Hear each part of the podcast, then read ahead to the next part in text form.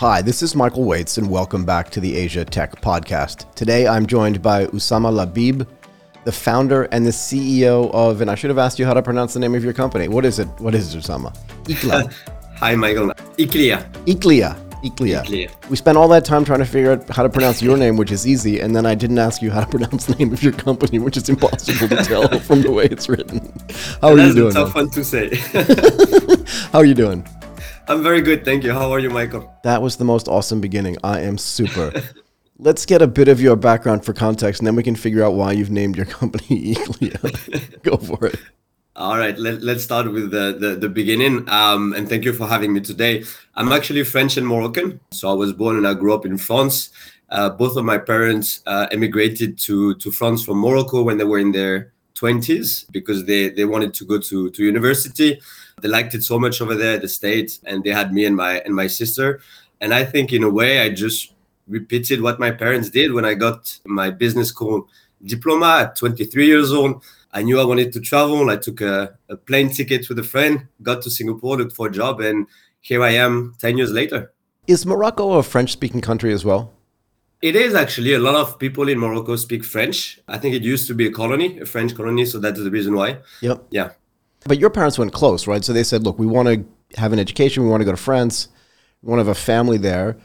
But you literally went really far away, right? I mean, the difference between Morocco and France is big, for sure. But the difference between Morocco and France and Singapore is like night and day. What was the point? The point was to travel. Since I was really, really young, I always wanted to one travel, get to know other people, and discover the cultures. I grew up in a middle class family. My parents had had some means, but not so much means. Um, so I think until I, I, was 20 years old, I didn't go out of France and Morocco. I traveled mainly through videos and, and documentaries. But one of my best best friend actually in France was Laotian, and so I got kind of into the Asian culture really early on. And at the end of my business school, I, I was talking with a friend. I remember it was like uh, the, the first of January, um, and we were talking about you know what are you going to do after after your your business school graduation? And, right. and we just knew that we wanted to travel. So we thought that singapore was the best place to to be because it was going to be in asia. So we're going to discover a new new culture new country. The job market back then in eh, eight years ago was was good for entry level graduates. You only needed to speak english. So we took our backpack and, and our plane ticket and, and got to singapore when I was graduating from college, most of the kids were going into consulting or investment banking. Mm-hmm. Those were the two big choices. Some people went to GE and other stuff like that, but most kids were like, I want to go to Wall Street.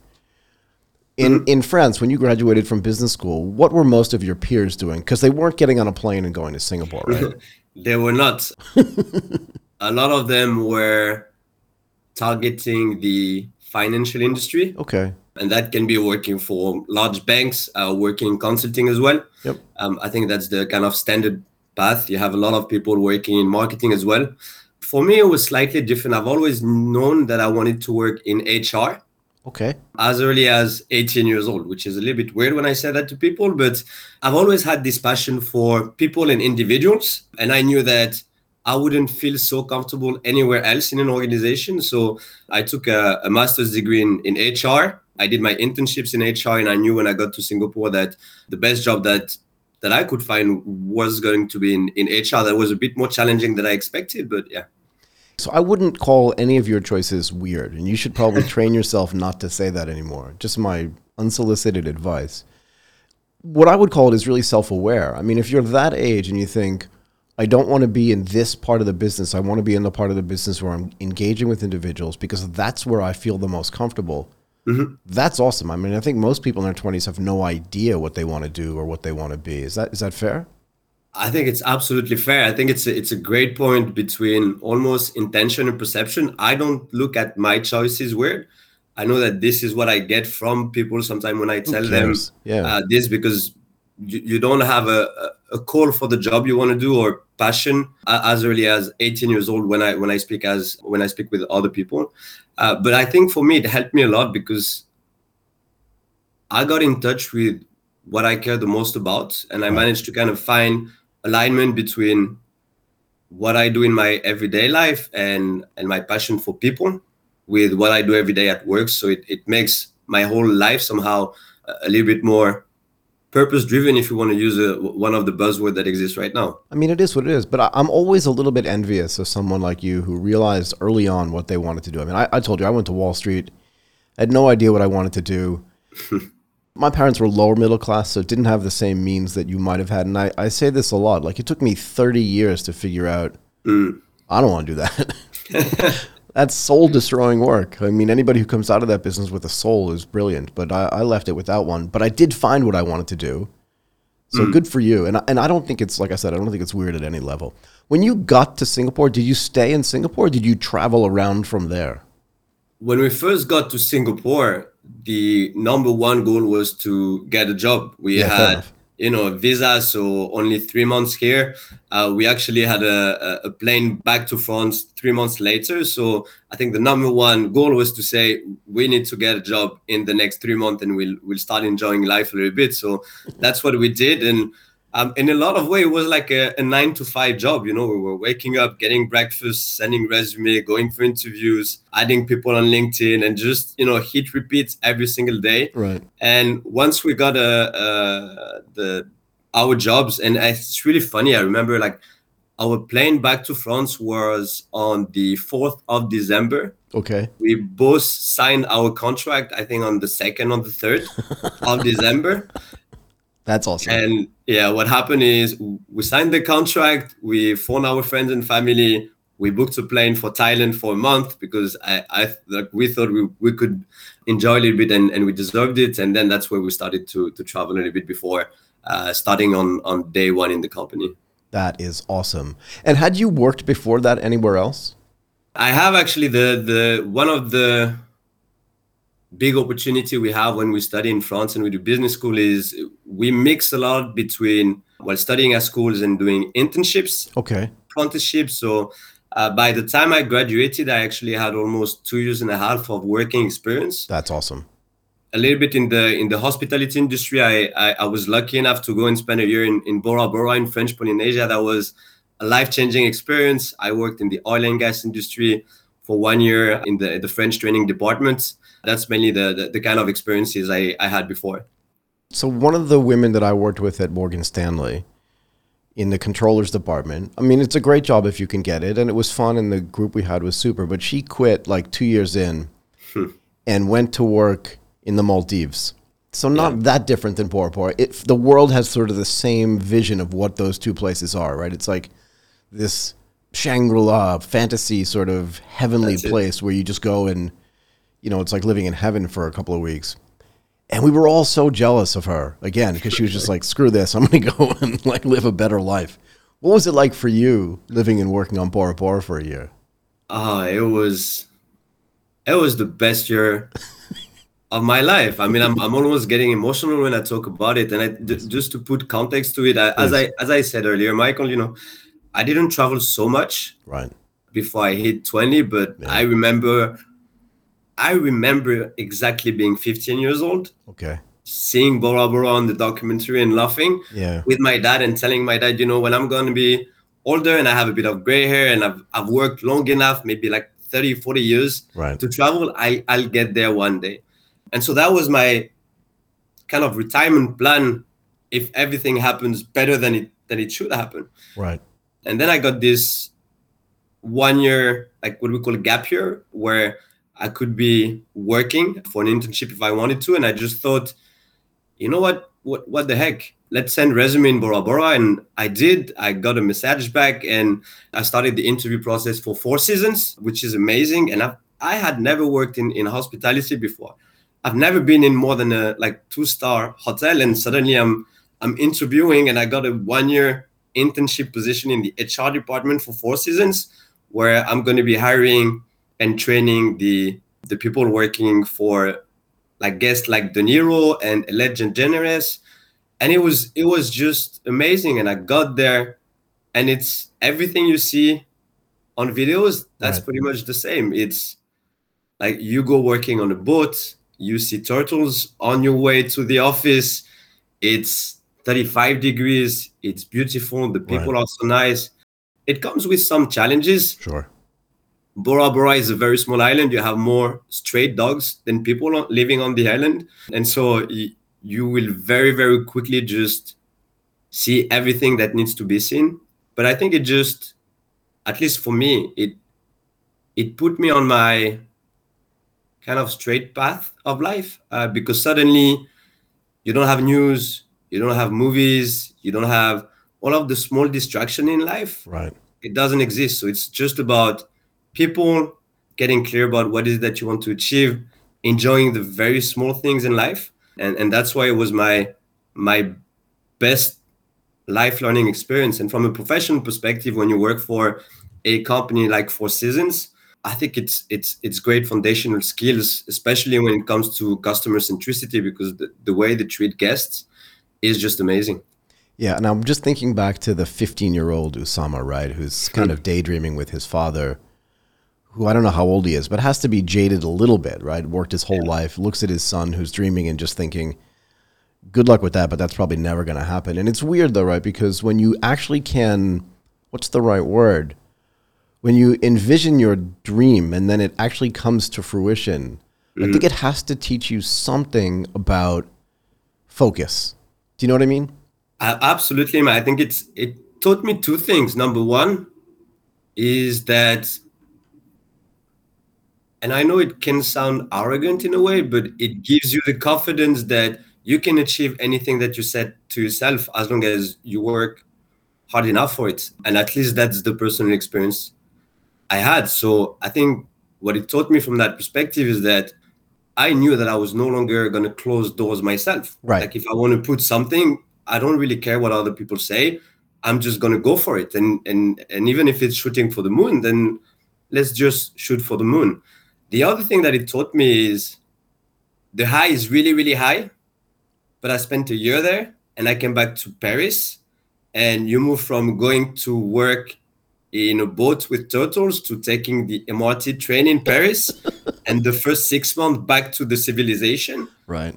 I think I, I won't say I was depressed, but I think I was really close to it. And I think it, it teaches you as well that it doesn't really matter what you have achieved in the past. If if you're not clear about where you want to go you're you're just going to stand still. So like the ability and for me to kind of refocus myself set a new goal ask myself the right question on you know now, now you have achieved almost your lifetime dream at right. the age of 20 22 years old. What do you want to do now? Right. That, that was a very difficult process but very insightful in in the same way michael I love this story.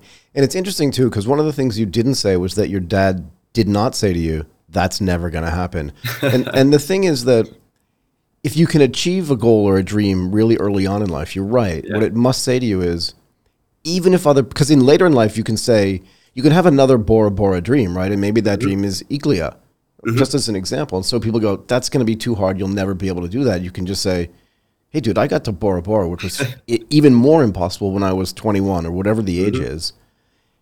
And I may not achieve this, but you're not going to get in my way. Like you said, I'm yeah. not going to close the door, and I'm definitely not going to let you close that door on me. Is that fair?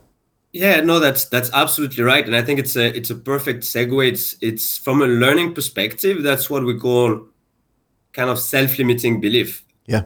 In a lot of ways, people just set well believe that we limit their outcome, the performance to themselves. And there is a direct correlation between your mindset and your behaviors and, and what you can achieve at the end. And so the, the starting point is to kind of unlock the, those self-limiting beliefs for yourself so then you can have the right behaviors, which is uh, going for, for the goal that you want to achieve, and then you will have the results. And you were asking about the, the name aeqlia. Well, I think it's it's born from this because aeqlia is a is an Arabic name which means mindset, and we're a learning company, and and what we want to do is is not so much focus on skills or results. That's the outcome that you get by working with us.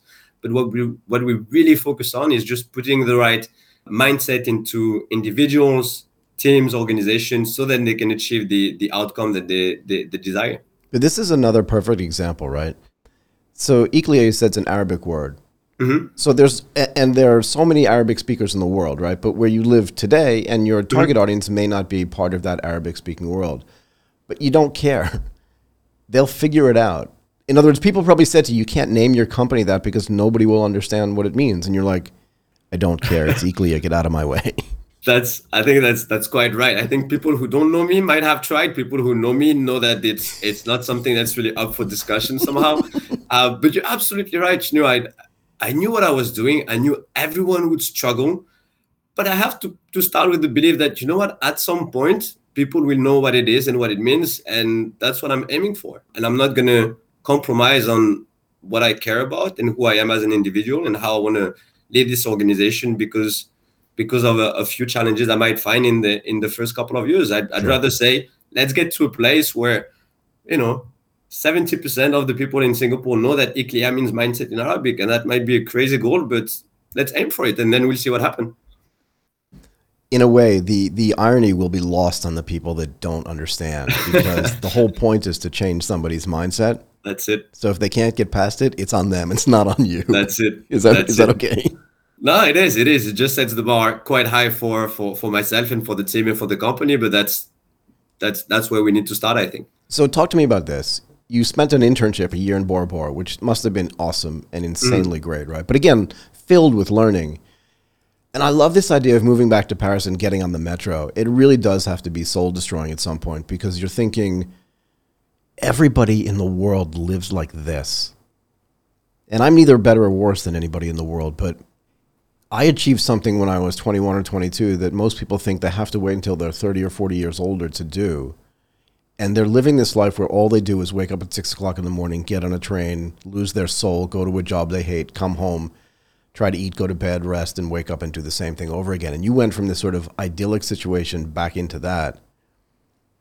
Then you went to Singapore. That's it. Yeah, I get it. And what was the the impetus, impetus, excuse me, to start an ed tech company? What were you doing at the time?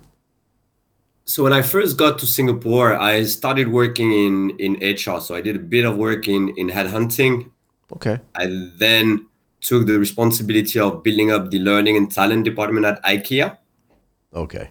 First for Singapore, then for the region, and after that, I moved on as the regional director for facilitation and instructional design for a leading training company. I also got the opportunity to have leadership position very early in my career. So at the age of 26, I was in the leadership team of IKEA.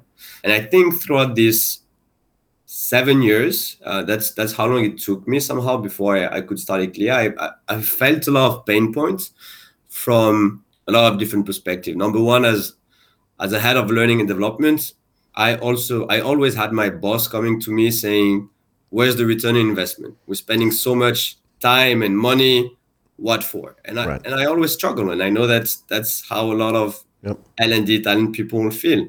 I was a trainer. I did face-to-face training. I did virtual training with covid at the beginning. I mean it's it's terrible story but that's true i had people sleeping in my in my classroom at ikea for the onboarding. So how do you engage people? And i'm a i'm, I'm fairly young. I'm, I'm 32 years old. I grew up with tablets technology games and I go in a classroom training where it's still very traditional, so that doesn't really work with me. There's like a whiteboard up there and just standing in front lecturing to people, yeah. That's it. And then you can do a couple of activities here and there, but like that that's almost not good enough anymore. And and when you know the number of, of growing Gen Y, Gen Z in the the organization, that's gonna become even a bigger challenge. And the third one is I had a leadership position very early on. I had to lead teams and I had no idea how and what to do around this. And I could find a lot of solutions. And, and I think that's that's what happens in the in the in the industry right now. There's a lot of solutions for individuals. How can you become a better leader? But and I'm I'm an avid learner, so I was reading a lot, watching videos, and yet I still don't know how to engage my team. So what we did see, what I did see is is a gap between like every organization is organizing themselves with remote and distributed teams and self-organized team.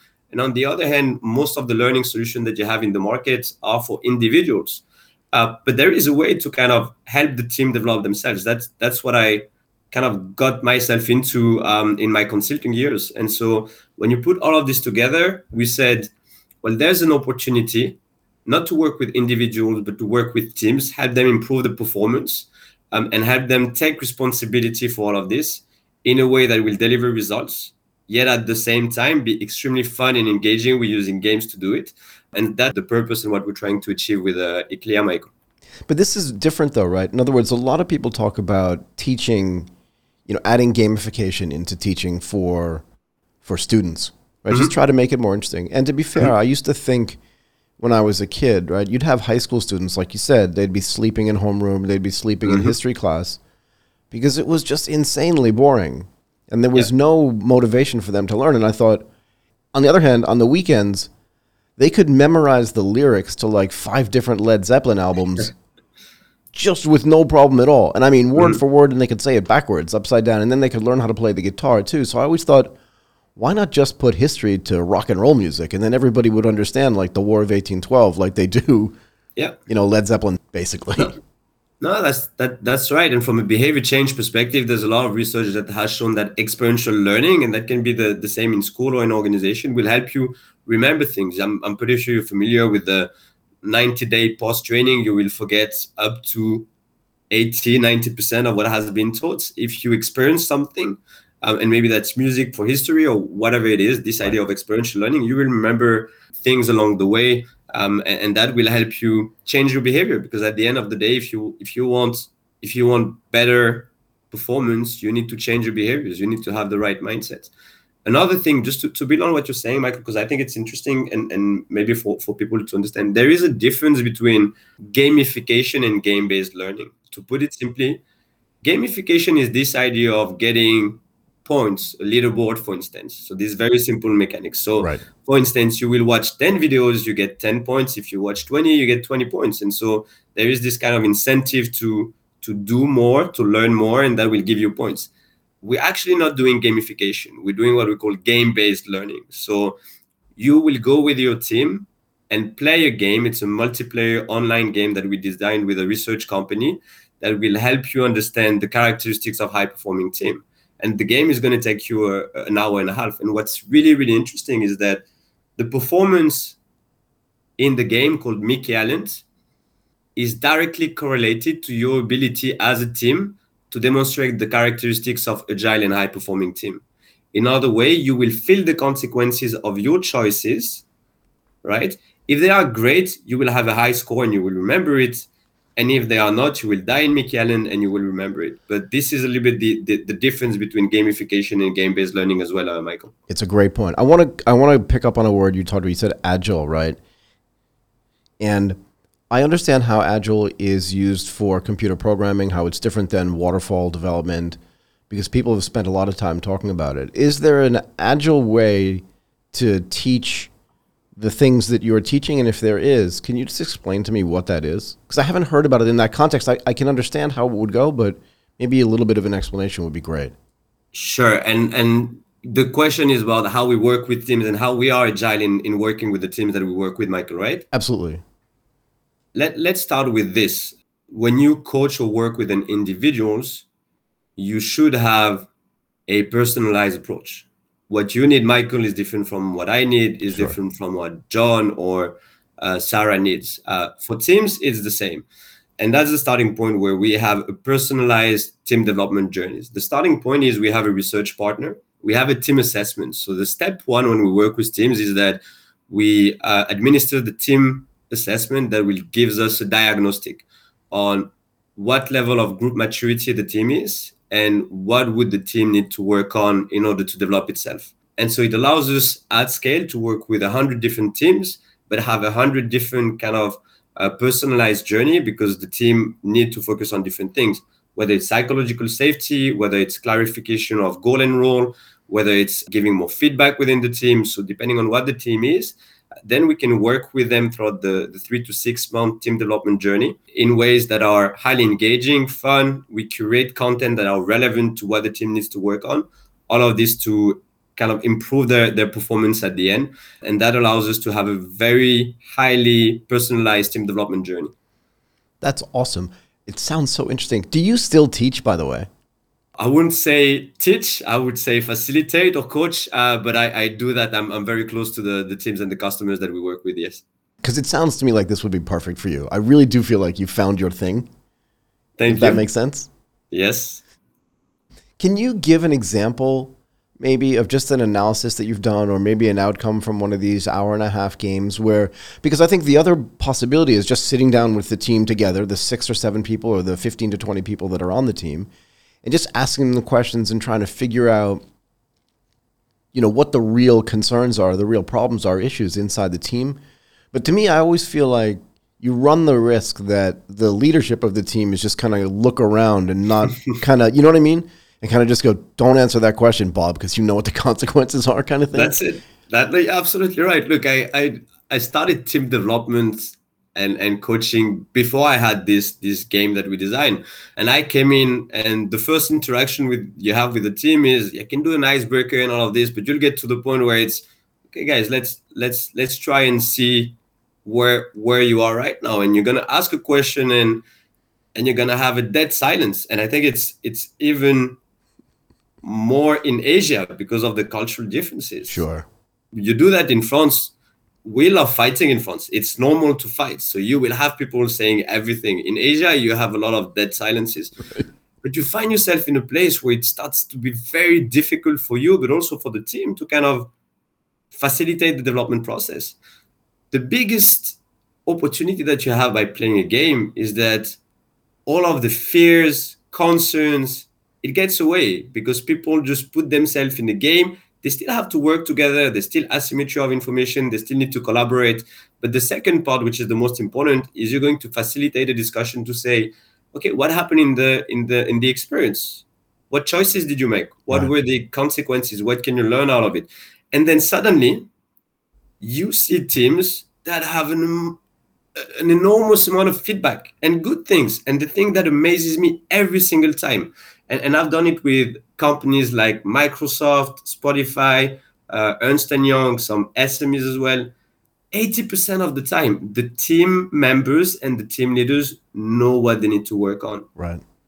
It's just how do you create the right environment for them to kind of take responsibility and get going on the process? They don't need you to tell them what to do, or you can guide them and add a little bit because you're the expert in the field. Right. But 80% of the time they, they get everything right. They know what needs to be done. They're just not 100% sure about how to get going. Um, and that's what we help. That's we, we facilitate the process more than teach them and tell them this is step one two three four that you have to follow.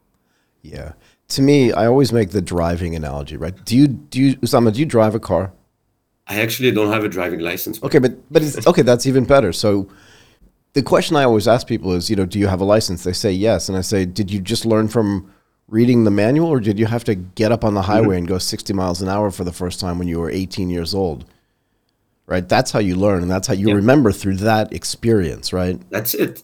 That's it. And you need so th- this is kind of a a word that I think we came up with a concept which is the idea of instant learnification. You're, you're most probably familiar with instant gratification, the idea that people need to know or need to to get what they want right now we work a lot with this idea of instant learnification, which is very close to what you just said. In a sense, learners and teams, you can't put them in a leadership development program and tell them everything you're gonna get out of it is gonna start showing in in three months, six months. I want to know right here, right now, where I am, and it means that I need to know what I can deliver and where I will fail, and that's what the kind of experience allows you to to get from teams because a good number of teams when they go through Mickey Allen, which is the, the name of our game, will fail. They will die in Mickey Allen. But that's that's all right. That's fun. Let's talk about why you died. Right. And let's play again.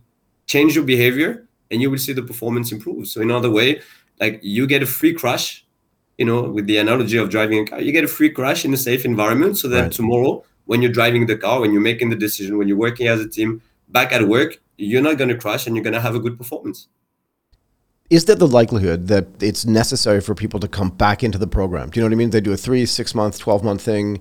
They go through this whole thing. They feel a little bit transformed. The team is better. And there are other questions after this, right? But there must be some kind of what I'll call impact drop off, right? Yes. Three months later, six months after the program or after the training, they're like, they just fall back into old patterns. Or do they come back into the program again just so it gets reinforced?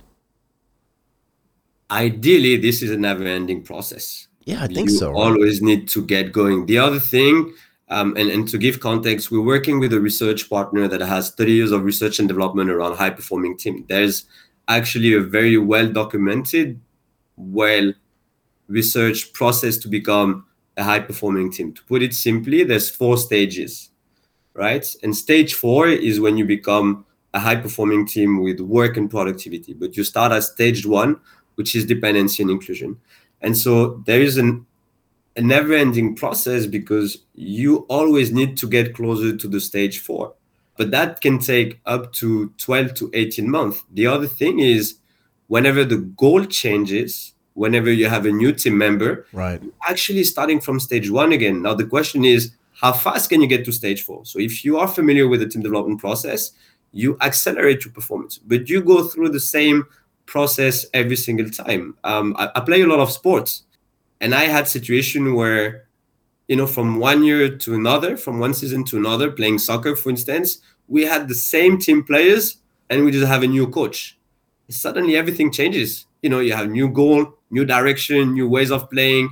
Um, so you start kind of in stage one, and then you just need to get to stage four very, very quickly. Right. What position do you play? I play. So it depends how good they are in front of me. If they are really good, then I will play in defense. If they are not so good, then I can play uh, attacking.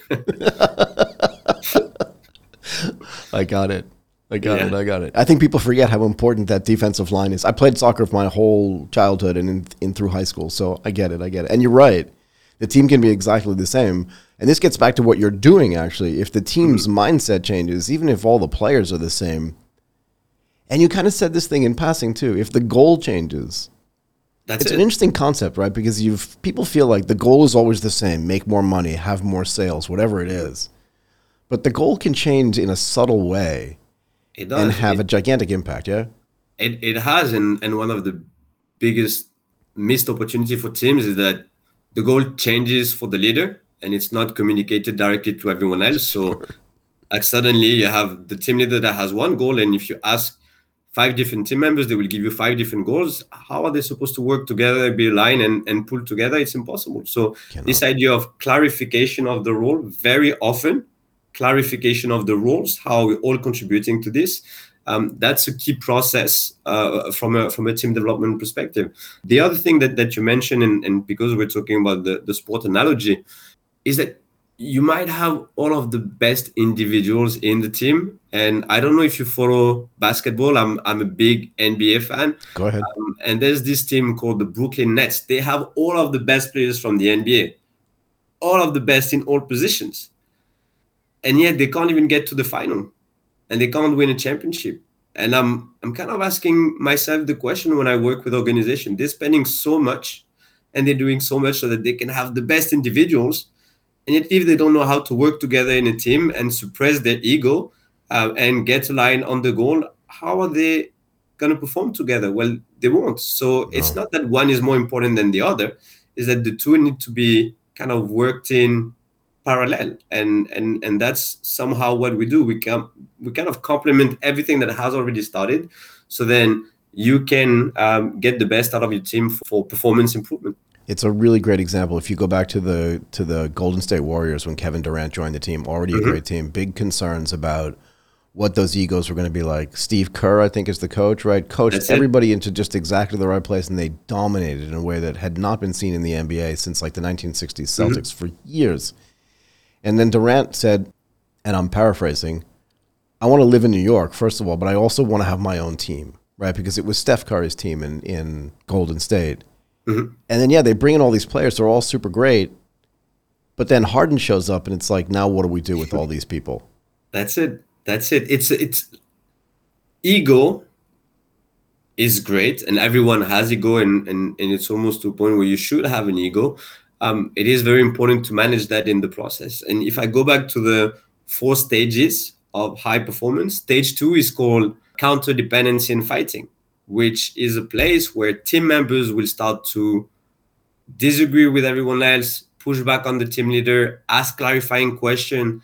And what is very interesting in this is that it is a required process for you to become a high performing team. In other words, especially when we work with, with teams in Asia, for instance, a lot of people are afraid of conflict, afraid of disagreeing to the team leader, to uh, the other team members. And they are in a place where everyone is really polite with everyone else and they think this is psychological safety. This is great.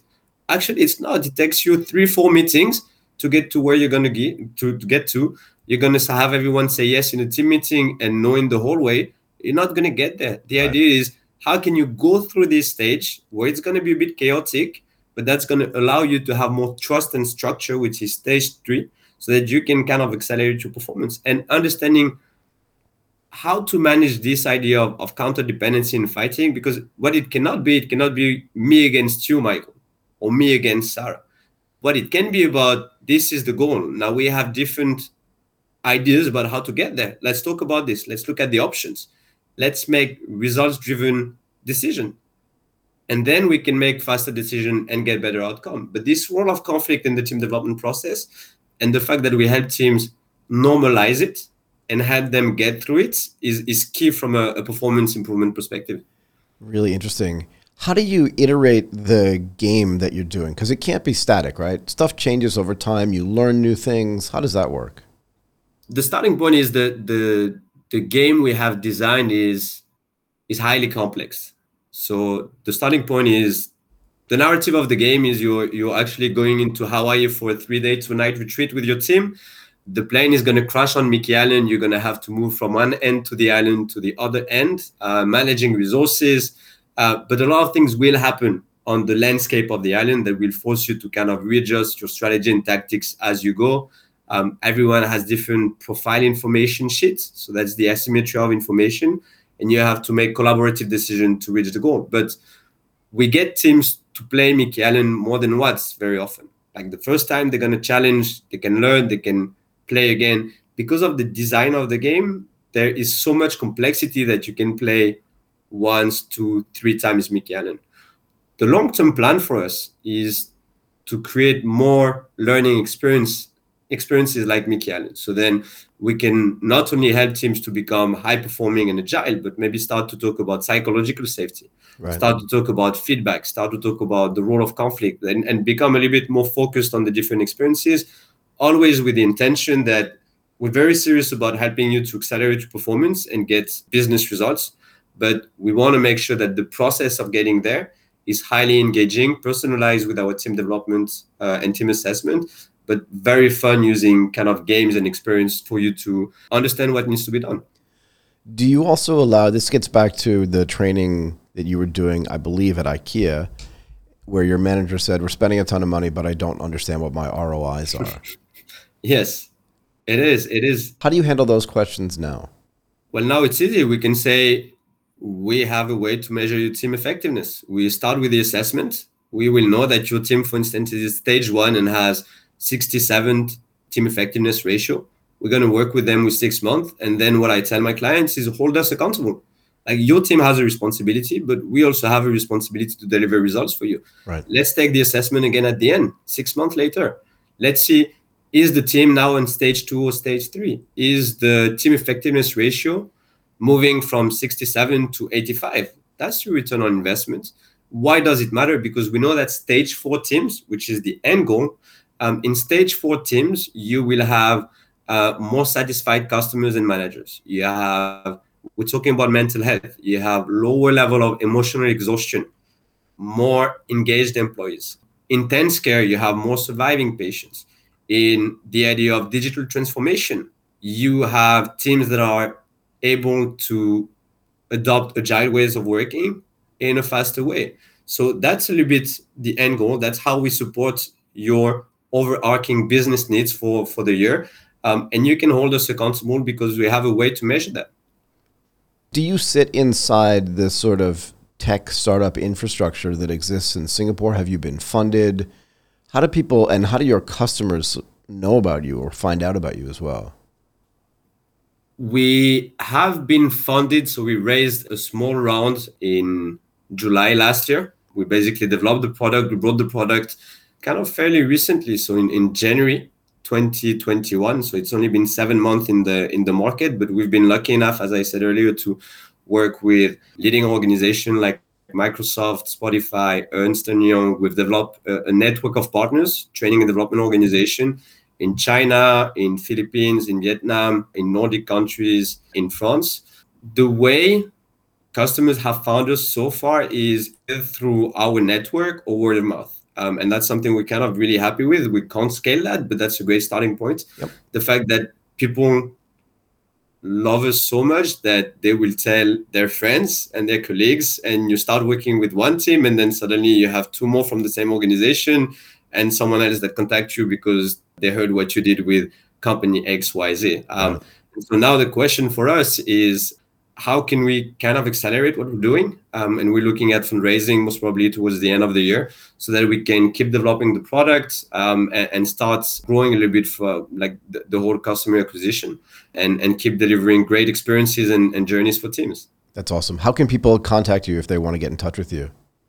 they can go on our website www.aeqlia.com and i'm pretty sure we'll put it uh, somewhere in the in the bio because i'm not sure people will know how to spell aeqlia they can also look me up on on linkedin uh, Oussama Labib more than happy to connect um, and i think that's the main two ways you can you can find us right now michael that's awesome Oussama Labib, the founder and the CEO of aeqlia. I got all of that right. I'm so proud of myself. well done, Michael. Thank you so much for coming on the show today. Thank you for having us, Michael.